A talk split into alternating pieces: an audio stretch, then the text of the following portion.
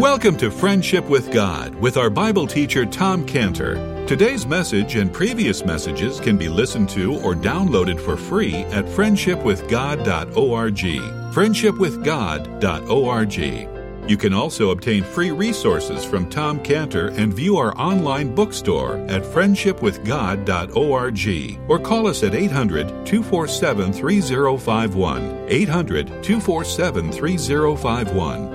Tom Cantor also has a daily devotional verse that comes out each day by email and on Facebook. To receive this small daily devotional verse that Tom Cantor puts out, you can sign up at friendshipwithgod.org, friendshipwithgod.org, or find Tom Cantor on Facebook by searching for Tom Cantor and Friendship with God.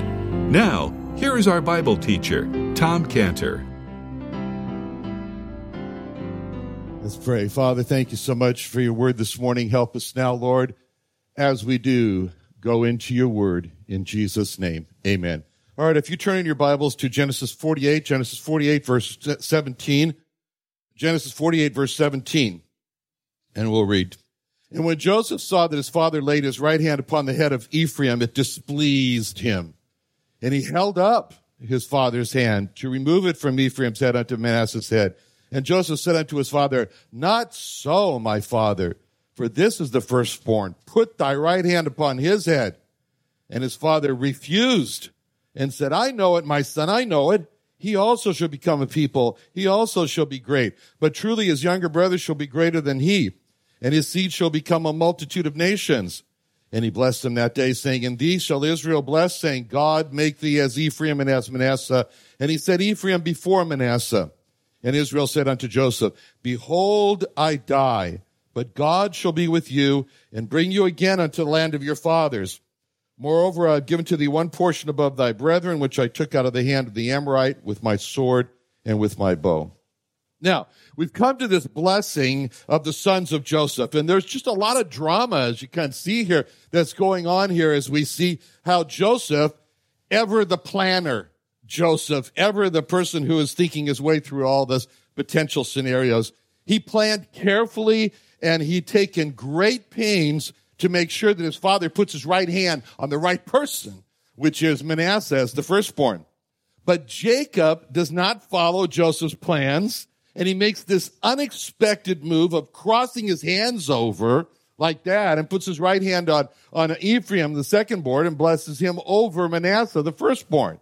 And the scene is really tense. When Joseph sees his father Jacob cross his hands, a firestorm starts in Joseph's heart with the words in verse 17, it displeased him. Now I got to tell you that because Gentiles did this translation, it's very Gentile. It's very gentle. the way the translation is because the Hebrew doesn't read that at all. The Hebrew reads, it was evil in Joseph's eyes. In other words, Joseph was just enraged at his father crossing his hands. And Joseph then goes in and does something unbelievable. He grabs Jacob's hand to remove it. And, and as he does it, he protests in verse 18 with very stern words, which were actually a rebuke to his father. Not so, my father, for this is the firstborn. Put thy right hand upon his head, you dummy. I mean, that's really the context here, what's coming across. But Jacob, even though he's a dying man and he barely has enough strength to sit up in his bed, he comes back with a stronger response in verse 19 and says, and his father refused and said, I know it, my son. I know it. You whippersnapper, get in place.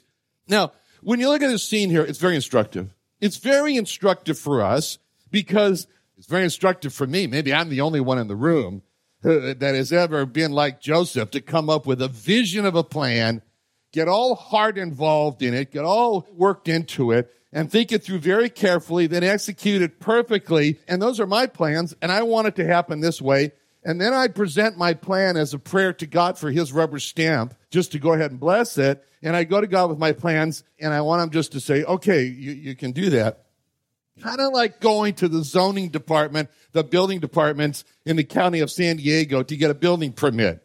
And when I go, when I get a building permit and I go down there, I'm not looking for the San Diego, the county of San Diego to give me any advice. I don't want to hear any advice from them. I don't want to hear any changes. I don't want to hear, I don't want to hear a refusal. I mean, I just go down there with the attitude of, okay, guys, you have the authority. So here are my perfect plans. Now you just give me the permit and get out of my way. That's what I'm thinking.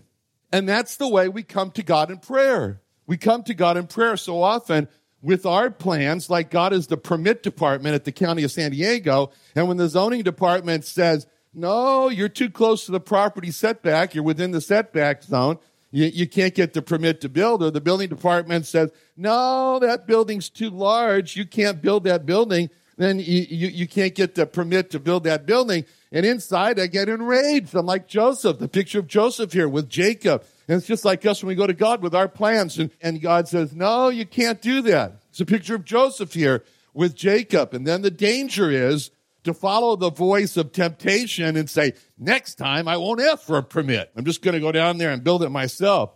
And the danger is for us to follow the voice of temptation. Next time I won't go to God in prayer. I'll just do it. And what's needed here is the attitude of what you might call willful submission or intentional submission, purposeful submission, where we say, well, when I go down to the county of San Diego with my plans, I'm not so hard engaged, I'm, I'm not so tied up that I want to build this thing that I can't accept it. No, it's only a request to build. And I'll accept their decision. And I won't stand at the counter and protest and say, no, and argue to try to get them to change their mind and give, give their permit. I won't try to instruct them as to how they don't know what they're doing. And next time resolve, well, I'm not going to even come down here and ask for a permit. And when Joseph, what Joseph needed here was an attitude of willful submission where he would say, well, when I go to my father with Manasseh oriented in such a way for Jacob to put his right hand on his head, I'm not going to be so hard engaged over it that I cannot accept it. No, it's only a request to have Manasseh blessed as the firstborn, and I'll accept my father Jacob's decision. I won't say, not so. I won't grab his hand and hold it up and, and, and give Jacob an instruction as to who's the firstborn and who he should, should bless. Uh, I'll, I'll just accept the final decision from God and I won't get in the way. And what we need is the attitude of willful submission, where we say, in like manner, well, when I go to my heavenly father with my plans that I've so carefully thought out to go in this direction, to marry this person, to take this partner in work, to take this job, to move into this house, to do this, to do that, whatever. I've got the whole, that I've got the whole situation worked out in my mind, that I'm not so hard engaged that I won't accept a no I'll take the position. It's just a request. It's just a request, and I'll accept the final decision from God, and I won't say to God, not so. And I won't try to hold up Jacob's hand as Joseph did and give God instructions as to what he should do and how, and, and, and I won't resolve next time not to go to God. So when we see this dramatic scene here, that's that of, of really an over heart engagement on the part of Joseph in verses 17 and 18 and 19, that this was evil in Joseph's eyes, and he held up uh, his father's hand and he says, he protests, not so, my, not so, this is the firstborn, put your hand, put thy right hand upon his head. When we read that, then we need to see ourselves and say to ourselves, that's what it looks like when my heart is overengaged in my plans, so overengaged in my plans that I've lost the attitude with God of willful submission. Willful submission. I'm not going to let that happen to me. I'll see my plans as just a request. That's all. Just a request. And, and I'll know, like the old TV program said, Father knows best. Okay? My Heavenly Father knows best. Right? You're all too young to remember my fa- Father knows best? How many remember Father knows best? Oh, sorry. Okay. You're all very old. All right. So All right. So we need to see from this scenes that, that, that our plans may not be God's plans. And this is what God said in Isaiah 55 8. Isaiah 55 8, God says, My thoughts are not your thoughts, neither are your ways my ways, saith the Lord. For as the heavens are higher than the earth, so are my ways higher than your ways, and my thoughts than your thoughts. We need to not rush into God and say, No, no, no, Lord, no. No, this is what you should do.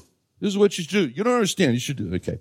Now, Jacob gave a reason. He had a reason actually for, for, for blessing the second born Ephraim over the firstborn Manasseh. And he said that reason in verse 19 when he said, his father refused and said, I know it. I, my son, I know it. He also shall become a people. He shall be a, he shall be great, but truly his younger brother shall be greater than he. That was his reason because Ephraim was going to be greater than Manasseh. Now here, Jacob is like, he's a, he's a, he's a prophet when he says this, that uh, Ephraim is going to be greater than Manasseh. And that's why he blessed the second born Ephraim over Manasseh, because this is actually what happened. This is what happened when Moses took the first census of the children of Israel in the desert, in the wilderness. And it's recorded in the book of Numbers. Well, where else is it going to be recorded? In a book called Numbers, right? So when the numbers were put together in Numbers 133, Numbers 133, it says, the, those that were numbered of them, even of the tribe of Ephraim, were 40,500. So that's 40,500. 40,500. Two verses down, in Numbers 135, Numbers 135, it says, those that were numbered of them, even of the tribe of Manasseh, were 30 and 2,200. So there's 8,000 more of Ephraim than there is of Manasseh. Okay. Then we read what Joseph, uh, Jacob did. What Jacob did in verse 20. And he blessed them that day, saying, And thee shall Israel bless, saying, God make thee as Ephraim and Manasseh. And he said Ephraim before Manasseh. So verse 20 tells us that Jacob blessed them. In fact, this whole chapter is really about Jacob blessing. Jacob is blessing Joseph, and Jacob is blessing Joseph's two sons. That's what this chapter is about. And it's interesting that there is a verse in the book of Hebrews that comments on this chapter. It comments on this scene. And it's in Hebrews 11:21. Very important verse. Hebrews 11:21. When it says there, by faith Jacob when he was a dying blessed both the sons of Joseph and worshiped leaning upon the top of his staff. See, Hebrews 11:21 tells about the physical condition of Jacob when it says when he was a dying. By faith Jacob when he was a dying. And then Hebrews 11:21 tells us what Jacob was doing in this chapter when it says he blessed both the sons of Joseph and worshiped. So what this is telling us in Hebrews 11:21, what we can see for ourselves, is that there was two things that Jacob is doing in this chapter. He is blessing and he is worshiping. As Jacob was blessing, Jacob was saying things like, God Almighty and appeared to me. And he was saying things like, God Almighty led him. God Almighty fed him. God Almighty redeemed him. The angel redeemed him. God gave promises to him. So what you see here is Jacob, when he is telling all this to Joseph and, and as he's blessing, Jacob is actually worshiping God in this process. He is blessing, Jacob is blessing, but Jacob is worshiping God at the same time when he is blessing. And that's the point of Hebrews 11, 21. It's making when it says, Jacob blessed both the sons of Joseph and worshiped and worshiped. The point that Hebrews 11, 21 is making is to show us what does it look like to bless and worship at the same time. And this is a picture of how we should bless others and how we should witness to others, just like Jacob did, as is pointed out in Hebrews 11, 21 we should have our hearts so involved and so engaged in what we're saying that we actually go into a state of worshiping God. Our witness should not be a boring, Christ died for your sins on the cross. That was 2,000 years ago. And then he rose again three days later and he is inviting you to be saved. That's not worshiping God. That's just deliver, that's just giving information. It's just delivering a package of information like a UPS driver. And, and don't get me wrong, I like UPS drivers because they bring me a lot of stuff. But UPS drivers are boring, okay? Because they're not worshiping as they're bringing me stuff. And our witnesses, our witness needs to be something along the lines of, what a wonder. Let me tell you about the wonder of how God became a man for one purpose. So, so in other words, it's like, it's like the, like the waiter at the restaurant who's bringing the food and, and sampling it as he comes along, you know? You might find that gross, but he's, he's like, oh, this is great. This is so great. See, part of your plate's missing, you know? Anyway. And, and you go on and you say, he could die in my place. The Lord died in my place. He did this for the purpose so that he could die in my place. He could die in your place for your sins. How marvelous. Let me tell you about the marvel of how God broke through the walls of death and the grave for us when he resurrected on the third day. How gracious now. Let me tell you about the grace of God that he's actually got this door open for you. It's an invitation for you to come to this wonderful Savior. That's what it looks like to have such a heart engagement that we actually are worshiping while we're witness, while we're witnessing. We, we get involved a lot going door to door to the Jewish people. And sometimes they'll sit there and they'll just glare and protest of the audacity for you to come, especially on a Sabbath, on the Saturday. The audacity for you to come and tell them about Jesus. And that's the moment when you see all their sin that you worship God and as you say to that person, Oh, let me tell you, there's unlimited grace of God that He's willing to forgive all your sins, everything that you've ever done, every sin that you'll ever do, that you'll ever commit. And that's how powerful the blood of Jesus is. And as you're saying that, your heart is so engaged that you're actually worshiping God as you're saying that. And, and as that person cusses that and then slams the door and you say to yourself, even that's sin too. God is willing to forgive because of the power, the mighty power that's in the blood of the Lord Jesus. And you worship God who's willing to forgive that sin. And you thank God that you were privileged on that day to see some of the sin that God's willing to forgive. And you worship God. That's what Hebrews 11 21 witness and worship at the same time looks like. And that's what's described here in Hebrews 11 21 when Jacob was blessing and worshiping at the same time. And when we witness, we should witness in this Hebrews 11 21 way here to witness and worship at the same time. What's needed today is more of this. More of this Hebrews 11 21. Witness and worship at the same time. More of this Hebrews 11 21. Blessing and worship at the same time. And what it looks like to worship in our blessing is we go to bless a fellow believer, for example, who is hurting. And we encourage him by saying, what a compassion that the Lord Jesus actually came to earth for the purpose so that he could feel all the hurt that we experience. As it says in Hebrews 4, uh, 15, Hebrews 4, 15, we have not a high priest which cannot be touched with the feeling of our infirmities, but was in all points tempted like as, as we are, yet without sin. He said, what a great high priest that is. And you tell it in such a way that you're actually worshiping God and worshiping the Lord as you tell it. That's what a heart engaged witness looks like that uh, of worship, witness and worship at the same time.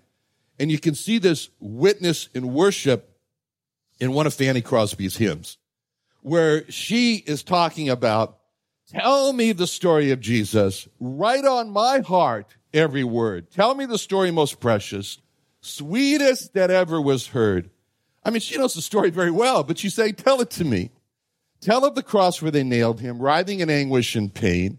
Tell of the grave where they laid him. Tell how he liveth again. Love in that story so tender. Then she writes, clearer than ever I see Stay. Let me weep while you whisper, love paid the ransom for me. I mean, you know, she, she, she, she's saying, I know that story of Jesus. Of course I do. But please tell it to me again because I love, I love for you, for you to do that. And she says, and clearer than ever I see. When I hear it again, I see it, I, I hear it clearer. And just stay a little bit. Let me cry while you say the words, love paid the ransom for me. I mean, I remember I was on a train. I think I've told you this before. I remember I was on a train and on a cold winter's day in Germany. And there's nothing like cold winter days in Germany. And I, I had finished a long, hard day of work at the Behring Institute, the Institute for Emil von Behring up in, in Marburg. You may remember, well, you don't remember, it doesn't matter. He invented the uh, uh, uh, uh, vaccine for tetanus with horses. There's a big bronze horse out there. Anyway, so I worked all day there, and I was on my, my I was on the train back to my hotel in Frankfurt. I was alone. It was cold. It was cloudy before it got dark, and then it got dark. Made it worse. There was snow on the ground. I was exhausted. All I wanted to do was just get back to the soft pillow on the warm bed in the Frankfurter Hof Hotel. And the, and the train stopped at a university town of Gießen. That's what it does. And, and this old German couple got on the train and they sat across from me in the cabin. It's just me and them uh, that I was in. And in German, this old German man starts to tell me the old, old story of Jesus. And I was so tired. I didn't want to talk, so I didn't tell him I was a believer. I just sat there and listened to the man. And he told me, started out telling me how we all have sinned.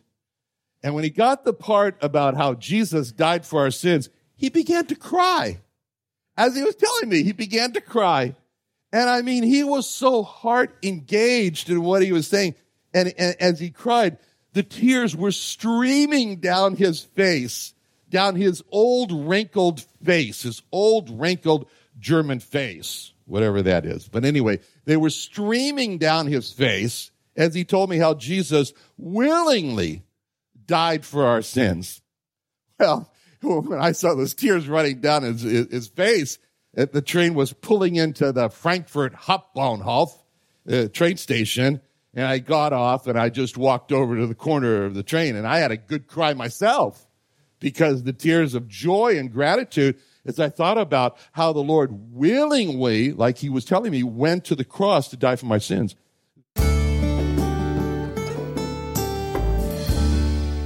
Another wonderful day studying the Bible with our Bible teacher Tom Cantor here on Friendship with God. Don't forget that today's message and previous messages can be listened to and downloaded for free at friendshipwithgod.org.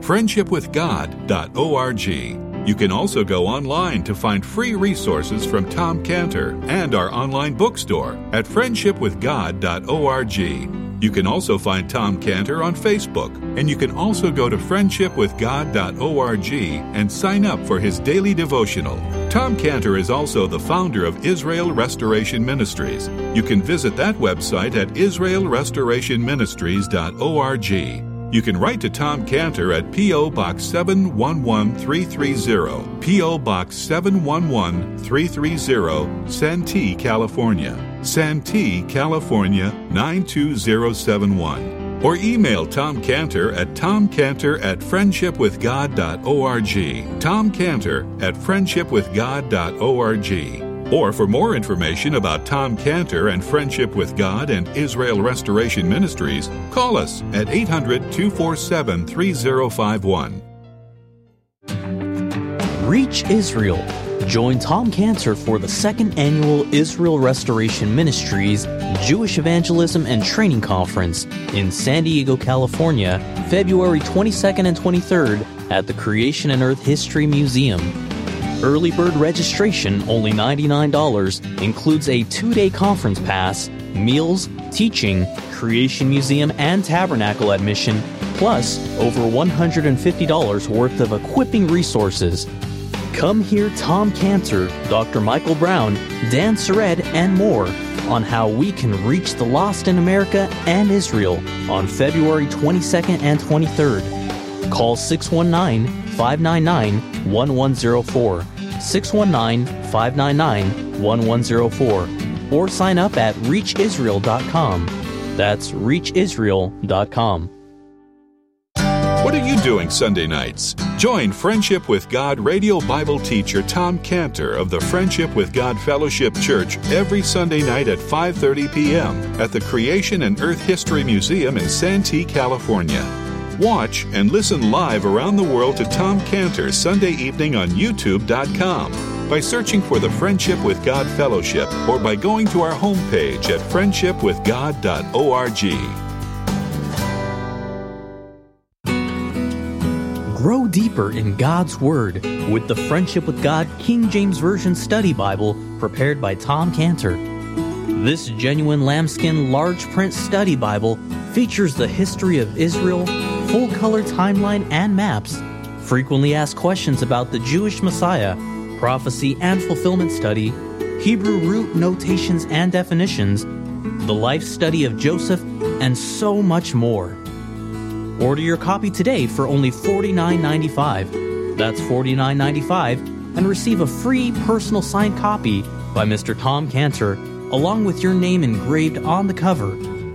To order your Friendship with God study Bible, call 1 800 247 3051. That's 1 800 247 3051. Or visit us at creationbookstore.com. That's creationbookstore.com.